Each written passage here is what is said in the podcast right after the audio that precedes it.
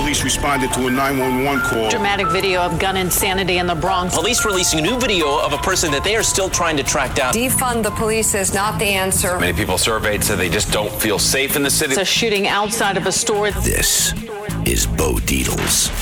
True Crime. Police this morning are searching for the person who turned this Harlem platform to a crime scene. A Red Apple Media Podcast Network production. Now, here's Bo Dietl. Welcome to Bo Dietl's True Crime Story. Today, I'm here with my partner, Mike Ciravolo, former doing, detective, detective lieutenant, and a gentleman, Richard Bailey. Good morning, Bo. Uh, good morning. You know, over the years after we retired, we've handled a lot of investigations corporate fraud, embezzlement, all kinds of tricks. This one became a really big one. Turned out to be a $350 million fraud. And the interesting part about this is boom, my friend Richard Bailey became the victim, unbeknownst to him.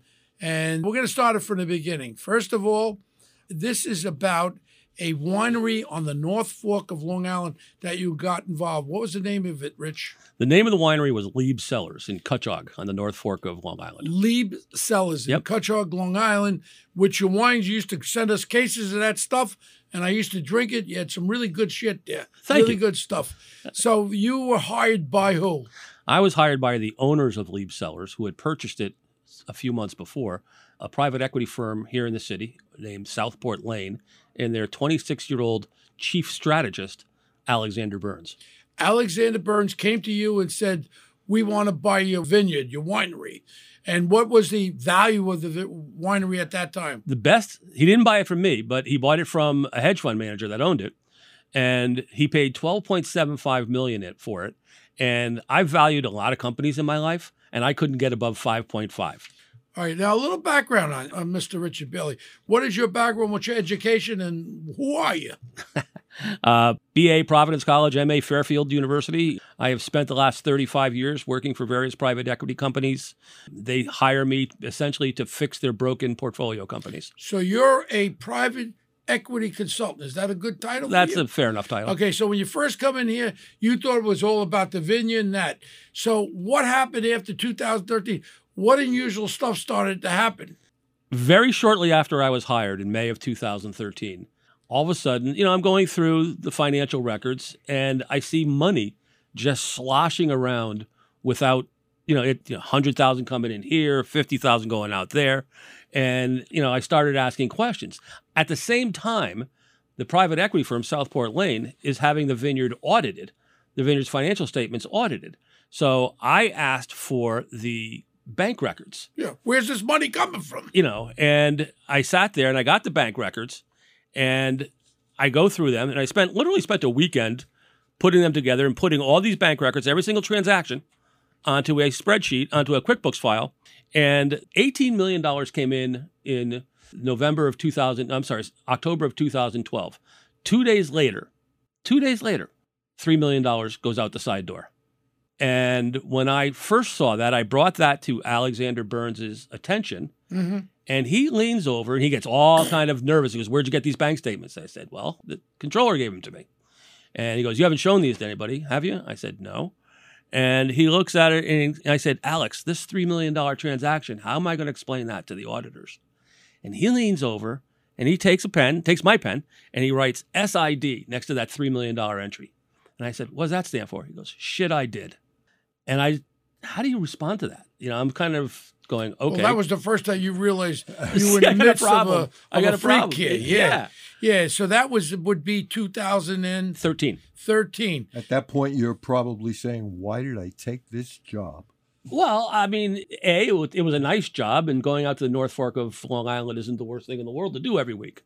And I was living in a, you know, a 8,000 square foot, you know, mansion. It was a beautiful house. I, I know, had seen I it. know. Now here, all of a sudden, a few months later, you found a form, a N2B, filed with the SEC by Dykstra Capital Management. Destra. Destra Capital Dykstra, Management. And they purchased 25 million in securities in various Southport entities. Now, what other entities were there in Southport? Oh, they had Alexander Burns had about a hundred different companies. And what they were doing is they were creating these securities and they were putting them on the books of the insurance companies. And then they would take the cash off the insurance Well, let's set that side of it. What did you eventually learn what Southport was all about? How were they defrauding people? What did they set up? What kind of a scam with this insurance? Well, I have a friend, Brad Hoaker, who's one of the smartest good guy, one of the good guys in this world. And Brad had a deal in Georgia. Matter of fact, I'm doing work down there now. And at the end, Brad has this Midwestern nice way of asking the most cringeworthy question. And he looks at Alex Burns and says, Alex, just before we go, how'd you get control of all these insurance companies? And Alexander Burns turns around and he says, Jesus with a telescope on Mars couldn't figure out how I did this. and so we all sat there. It was Brad Hoaker, Jeff Leach, who you know, and myself. We're all sitting in the conference room and our mouths drop. We go outside, we walk outside, we start laughing, and then Brad looks at me and goes, Be very, very careful. Something's dangerously wrong here.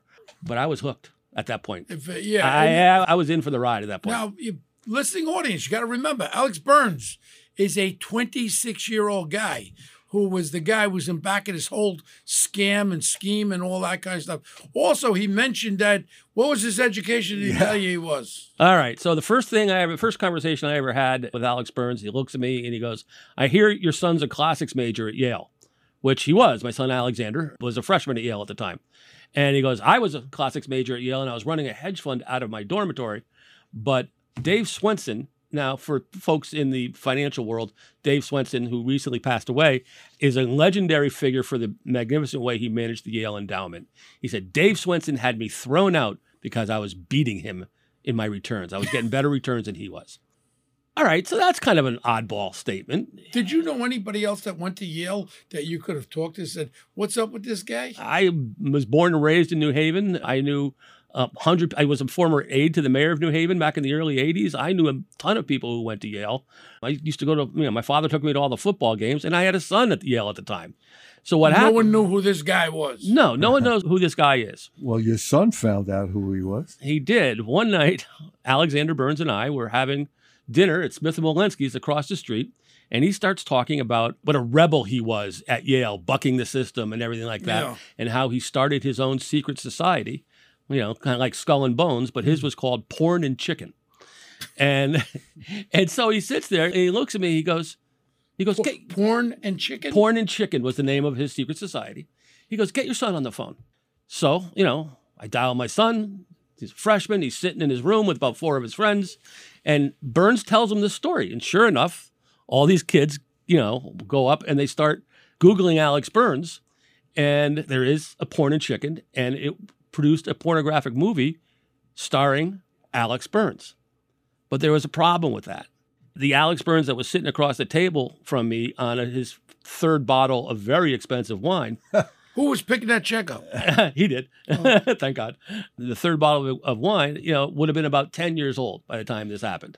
That ah. that porno movie was made. So, he saw this and he developed this and this idea that no one was going to check what he was doing. Go ahead. he could lie like that without any did it without fear of ever being No caught. hesitation. All right. None so whatsoever. now all of a sudden, my friend, which you are, Richard, you're a friend of Mike and I, you realize you. are into some shit here that you don't know what it is. What do you do? Well, first? I, first I start doing my own research, and I come up with, and I find from Destra Capital Management in Chicago, I find a document called an N2B, which is filed with the SEC, and it talks about how they had sold, they had purchased $25 million worth of securities, including debt securities from Premium Wine Acquisitions, all right, which was the holding company for Lieb Cellars and Premium Wine Group. I was the president of Premium Wine Acquisition. There was no debt. Nobody ever told me there was debt in this company. And not only that, I had told my auditors, our auditors, there was no debt. So if we all remember Enron, you know, that's a big no-no. You can go to jail for that. Well, yeah. So I get I get nervous. This reminds me of something very common. My friend Anthony Scaramucci, Skybridge Capital, all of a sudden he got involved with that long haired kid there, the one that was uh, Ah, defrauding yeah, Sam Bankman-Fried. Yeah, Fried there. And what- he- like he didn't understand what was going on either. So now you're starting to realize that you got yourself in with I this. have a big problem. yeah. You know, not only you know is money coming in and sloshing around, it's not being used for what you filed something with the SEC for. That's securities fraud right there. So I knew mm-hmm. I I knew I had him.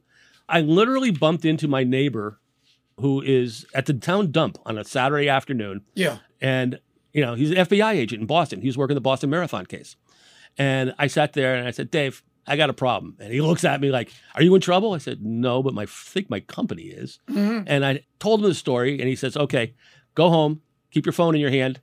He goes, "We're going to call you." And, and so he and his and a guy from the white collar division in Boston called me, and we met the next morning for coffee. I walked them through everything, including the shit I did. I had the originals. I gave those Yeah. to them and everything.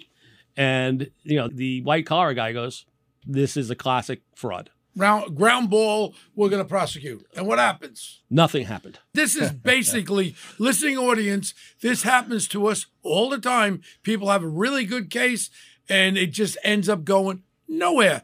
Don't have enough time. But go ahead. Nothing happens. It wasn't my my neighbor's fault because he was working the marathon bombing case. Yeah. All right. But, you know, I left the meeting with the white collar guy, you know, and he's trying to figure out how he can get jurisdiction, all that kind of stuff. I hear nothing. All right. And there's no one. People have to understand if you let something go and you're a victim, if you don't have someone supporting you, pushing it, it goes nowhere. What was your next move? I called you guys. I, Wait a second. Wait a second. How'd you find out about us? All right. If you recall, you and I were introduced by our dear friend Joe Coffey. Sergeant, my former sergeant, his dad was my first sergeant with the New York City Police Department. Go ahead. I have known Joe for about 25 years. He's one of the world's good guys. Great guy. Go ahead. All right. So he sits there and he, and he says, here, he says, send an email. And he gives me your email. And I said, you know, he goes, use my name. I said, an introduction from Joe Coffey. Two minutes later, the phone rings. Now I knew who you were from the IMUS days and everything like that, and all your other, you know, uh, activities and Wolf of escapades. Wall Street, everybody. Oh, I know. Everybody knows who you are. And I'm sitting there, and all of a sudden the phone rings, and I don't recognize the number, but I pick it up anyway. And there you are. It goes, any, and the first words out of your mouth, any friend of Joe Coffey's is a friend of mine. What can I help with? Right. And then my partner, who's the investigator, gets involved. And I believe when we first started it, Mike, we started to take it apart to do a background on our friend over Well, here. We- w- Good. when Richard came in, now we had done a prior case, Correct. a small matter for Richard. I hadn't met him then. He sent another What did we do? representative. What case did we do for you, Rich? Uh, Premium Wine Group had a customer that basically had forged Premium Wine Group's import license, brought wine in from France, sold it all over the North Fork, stiffed everybody. Did we do good there? you did fantastically there. Um, you sent a uh, an investigator, Dave. Can I say his name? David, yeah, David yeah. Venetian. Dave Venetian. Retired detective. Yeah. Yep. You sent him to, and the Still guy works he, with us. he went. He went to his house, the perpetrator's house.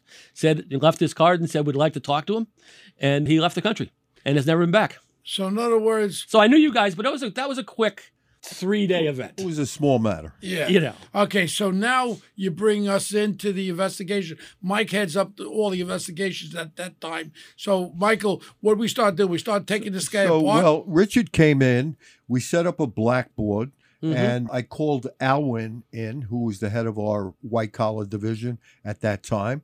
And Richard laid out uh, all of his fears and all of the facts on the board, and two and two were, were not adding up to four, and he was quite concerned. And we told him, well, to start off, you have to know who the enemy is. And we did a deep dive on all the major principles that he was afraid were involved in this ongoing fraud. One of the things that we do on a lot of these big fraud corporate cases and all them, we always recommend to our clients, let's bring in, in, in this case, this is a federal case. Let's bring in a federal AUSA who's retired. It gives us a little bit more of a bounce into the FBI. And we, we had some friends there, I, Brian Gardner and Michael Weinstein, I believe in 2015, I think. Correct. We introduced you to them. But again, it, they don't come free. You got to hire them. Yeah, the same as you got a Cold Shot. Excuse big me, we don't come for free either. You had to hire us too. so now we bring I uh, did, yeah. we bring in these two former AUSAs to work with you. Go ahead. Well, first of all, and the thing that baffled both of you at the very beginning, well, as we were sitting there going, okay, we have a, we definitely have a federal case here. Yeah. You tried to refer it into the Southern District of New York to Preet Bharara's office. Yeah. And they waved you off. No, he laughed at us. Good. They waved you off. And Same as when they laughed off when Mayor de Blasio was taking the money and his wife was taking the money, pay for play. I tried to give it to them. They laughed me off then too. Good. All right. So, you know, at that point, Michael, as you said, this is a federal case. If the Southern District of New York, it's a $350 million case. If the Southern District of New York is waving you off, this is being run out of Main Justice. And you were right. So that's when we got Brian Gardner and Michael Weinstein. Michael Weinstein being a former AUSA in Washington, And he was in also Washington, D.C. uh, head of a white collar. and he was head of the white there. collar group down there as well. You're right. And Michael, who's become one of my dearest and closest friends as a result of all this, Michael gets he's on the job five days. Yeah. And I'll never forget this conversation as long as I live. I'm sitting there. I'm in my car, about to get on the ferry to go from Long Island over to New London. So I drive home because I live outside of Boston. And Michael's a very smooth, you know, he doesn't get his feathers ruffled too often, I've come to learn. Smart. He's very He's very, smart. very smart. And he's a criminal defense attorney. So not much is going to shock him. All right. I, okay, Michael. Hi, Michael. And he sits there, and all of a sudden, he just starts going, Are you sitting down? I've just gotten off the phone. There's a huge task force investigating Southport Lane. I've talked to the lead agent who is out of Knoxville, Tennessee. Wow. And he goes, and they want to meet you. You know, and then he asked me the difficult question, which frankly I never saw coming. And he said, They want to know if you'll wear a wire. And I went, uh, I got to think about that. I mean, was he threatening our friend here? Was he threatening in any way? Did you ever fear him in any way? This chief strategist, Alexander Burns, did you ever fear him physically? Did he ever elude, like like me? I could f- make you fucking scared of me. You know what I'm saying? did you fear him? I no, I didn't. And as I was driving home after that conversation, I knew I had to do two things. I had to think about this carefully because this was an element of this investigation which I had never considered. I also knew I had to tell my wife what was going on because I hadn't told her much of anything so far. And Bo asked a good question about fear. Richard, at any point, were you in fear that you may be involved in some criminality? As just by being the CEO of Lieb Cellars? I was, yeah. I, Talk about that. How would you I- feel well, at that time? I had already, you know, basically given the auditors false information. I didn't know I'd given them at the time, but I had given them false information. That's a that's a felony right there. And you know, I had to sit there and think about what my own personal criminal liability What was your going to be. exposure was? Yeah, Yep. yeah. And so you know, and then you know, after the question, "Will you wear a wire?" I had to think about whether or not these guys are going to come after me. Now you had Weinstein there was going to protect you. He's your lawyer. Did they let you have, sign a waiver that they were going to exclude you from any prosecution if you cooperated with them? Okay, this is a funny part of the story. They actually, my first meeting in June of 2015, they slide a piece of paper across, you know, the Queen for a Day letter. Yes, And uh, that's what yeah. I was thinking about. Yeah. Queen for a day. Profit. and I look down on it and it says, you know, Richard Bailey defendant. And I look, you know, at Weinstein. I said, I'm not signing that. I'm not, you know, I didn't do anything wrong. I'm not signing that. So the FBI, there was two FBI agents and one IRS criminal investigative division agent. They look and they say, you know, well, that's okay. We don't need that anymore. And I told them that I agreed that I would wear a wire.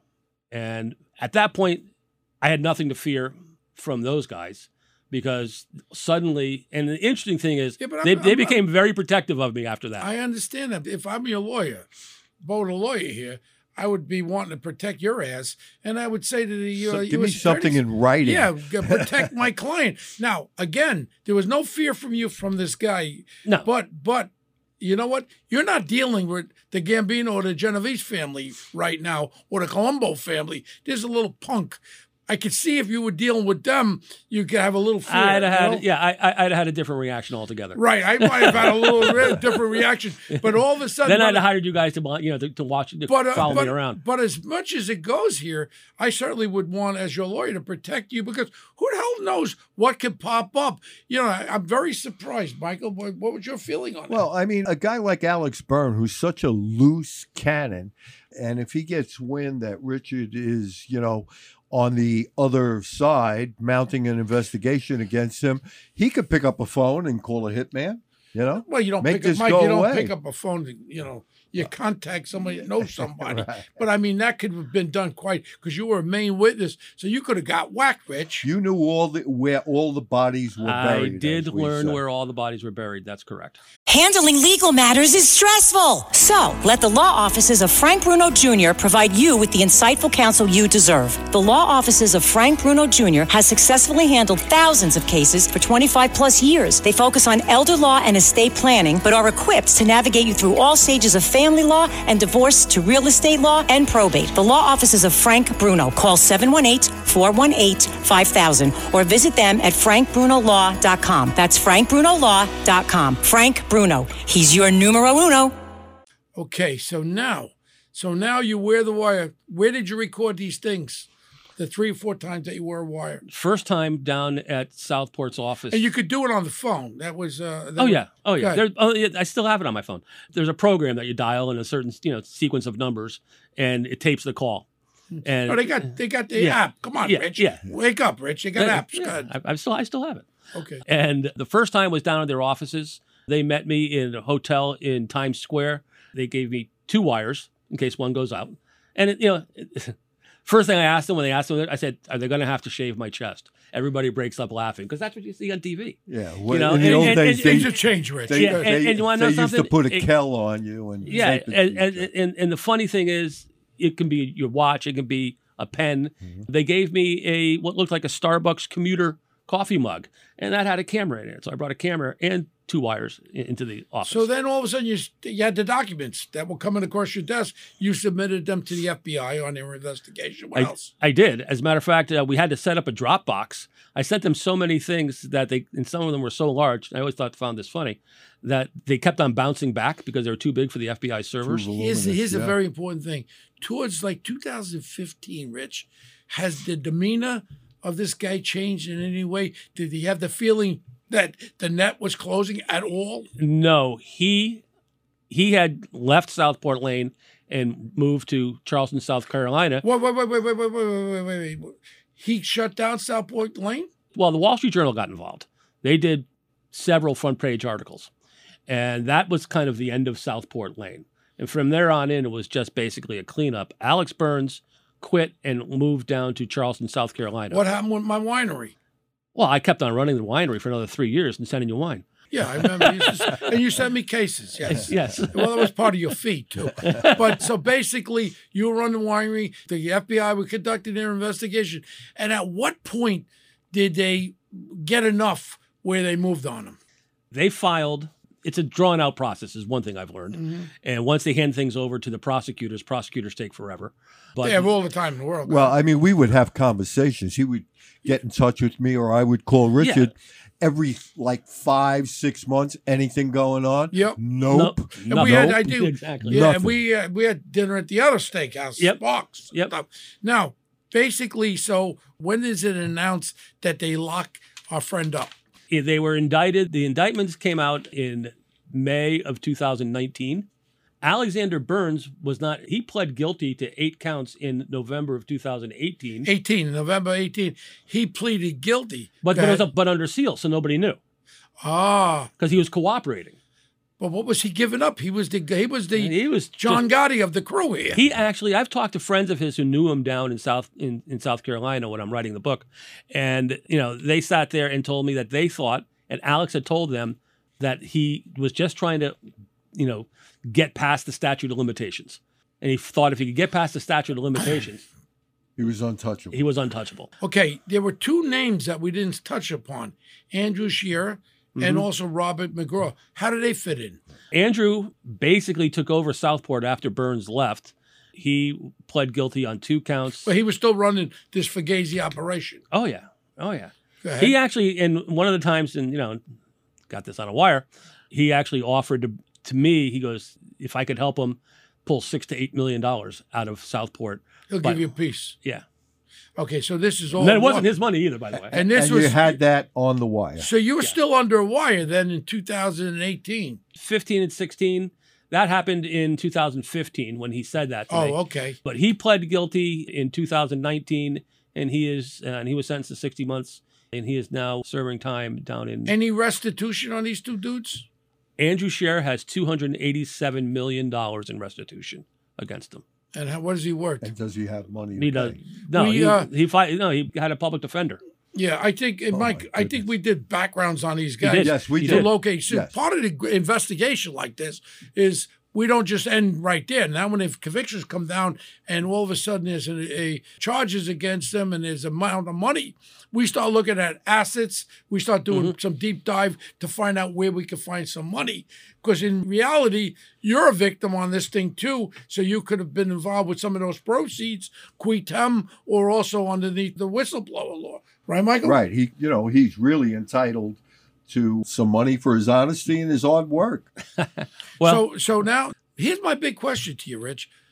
Three hundred something million dollars.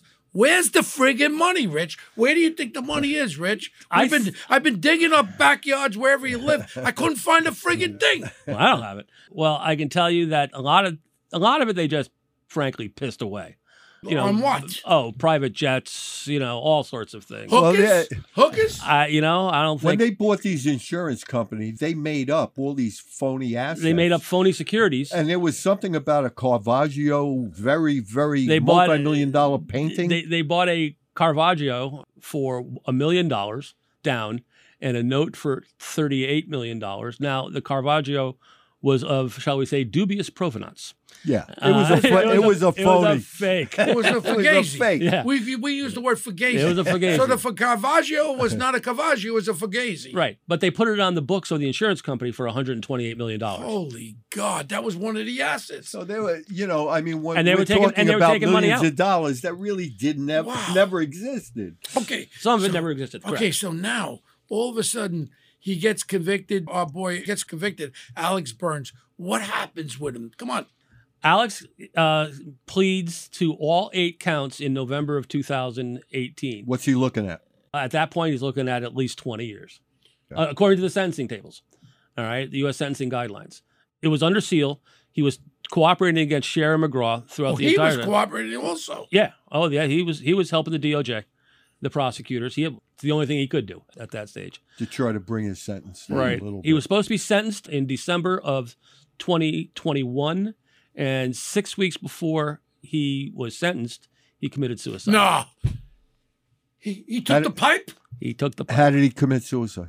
Uh, he drank some liquid that basically, you know, he forced him to suffocate. Did he have any kids, Alex Burns? No kids. He had a wife that he got married about a year before, two years before, when they were still engaged before they got married. He, because, you know, being a, and he went right back, by the way, when he went to South Carolina, he went right back to his old style. He Being was a crook. He was just, you know, Alexander Burns, a Wall Street retiree. He told people he re- Well, retired. he started go doing it again? he started doing it again. Wait, wait, wait, wait. Oh, so the sentence didn't happen yet. No, no, No, he was out. no. He and he was that was before he pled guilty. So by him killing himself, what's that thing? No toll, no, da, da, da, da. No, Nolle Prosequi. Say it again. N O L L E. Prosecchi's a Prosecchi. wine. It is a wine. uh, Yeah. sparkling wine. No Spasecki. No, no Prosecchi. Well, it means declines to prosecute. The government declines to further the prosecution. So if we Google him, He's an innocent man. He died an innocent man oh my God. after pleading guilty. Now, there's something very interesting. He even flim flammed his wife. his final Tell us about that. his final victim was this, you know, very nice girl that he married in 2017, I believe. She wanted to go to graduate school. Mm-hmm. Him being the wealthy, retired Wall Streeter that he was, private mm-hmm. equity hedge fund guy that he represented himself as being, order he paid said he would pay for it. He then went on and took out online and took out loans in her name. All right. In her name her- to her pay for her education, but he also got a kickback on those. Oh my God! What a real creep.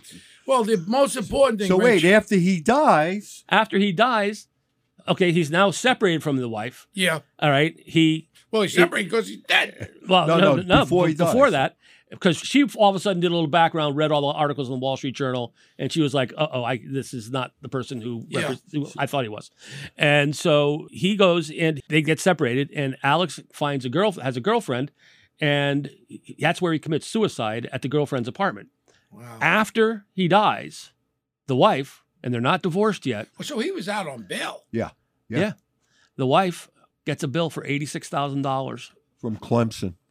Tuition For student fees. loans. Well, it's going to be what called uh, what's it? Sleepy Joe is going to get rid of it anyway with the mortgage. but this is more important. So I've been following. You've been writing chapters on this. I have. You've been sending Mike and It's a I. great You've book. got a book coming out in November called P- Private Cove. Pirate Cove. Pirate Cove. Like I just said, Pirate Cove Pirate is the book coming out. Ladies and gentlemen who are listening, this is a very interesting story. And it, from beginning to end, it's a riveting story. But the reality right now is that this is happening all the time. So, what's important, ladies and gentlemen, to listen before you get involved with any kind of business deal, who are you going to call, Rich? You got to call Bo Dietl and Associates. Well, that's it. But Due uh, diligence, baby. That's the name of the thing. I'm gonna tell you something right now. There's a lot of shorting of stocks and all that. People have to spend a couple of dollars to know what they're dealing with. Because certainly, if we did a due diligence on this guy, Alex Burns, we would have found If out. I had known you, if I had known you prior, you guys prior to that, I never would have. we found out after we did the investigation. Yeah. No Yale. The only Yale he had was a Yale lock. That was all he had. and basically, I welcome anybody to email us again. It's Pirate Cove by Richard Bailey coming out this fall. It'll make a really great movie, and I really want to thank you, Rich. And Thank you, Bo. uh, your son's here with you, and I'm glad you got through this.